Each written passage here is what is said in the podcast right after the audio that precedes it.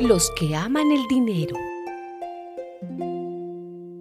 Jesús también les dijo, el que se porta honradamente en lo poco, también se porta honradamente en lo mucho. Y el que no tiene honradez en lo poco, tampoco la tiene en lo mucho. De manera que, si con las falsas riquezas de este mundo ustedes no se portan honradamente, ¿quién les confiará las verdaderas riquezas? Y si no se portan honradamente con lo ajeno, ¿quién les dará lo que les pertenece? Ningún sirviente puede servir a dos amos, porque odiará a uno y querrá al otro, o será fiel a uno y despreciará al otro. No se puede servir a Dios y a las riquezas. Los fariseos que eran amigos del dinero